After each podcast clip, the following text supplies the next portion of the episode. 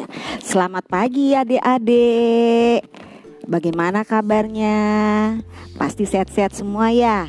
Lagi asik liburan hari ini ya. Ke mana nih liburannya? Liburan sekolah pasti panjang sekali nih.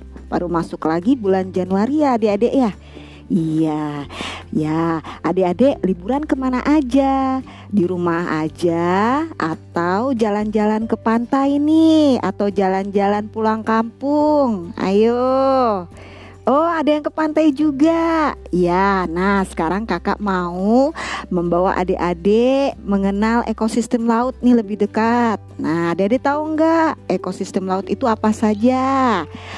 Oh ada rumput laut? Ya ada kura-kura, iya betul sekali. Ada terumbu karang ya, ada ikan yang berwarna-warni ya, macam-macam. Ada kuda laut. Nah itu adalah ekosistem laut ya, adik-adik. Jadi ekosistem laut itu gunanya untuk apa? Banyak gunanya adik-adik seperti ikan ya rumput laut itu juga sebagai sumber makanan ya adik-adik sumber protein yang yang uh, membuat kita menjadi segar ya membuat kita menjadi uh, apa menjadi uh, senang untuk memakannya. Adik-adik pasti suka kan? Seperti agar-agar rumput laut ya, permen rumput laut dan pasti suka makan ikan ya, pasti adiknya adik-adik.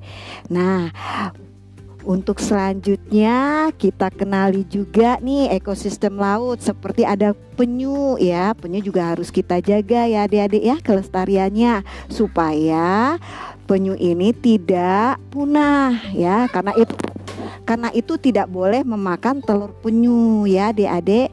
Baik ya sekian ya adik-adik uh, materi dari kakak. Nanti kita akan lanjutkan lagi di kesempatan yang lain. Terima kasih waktu dan perhatiannya adik-adik. Selamat pagi.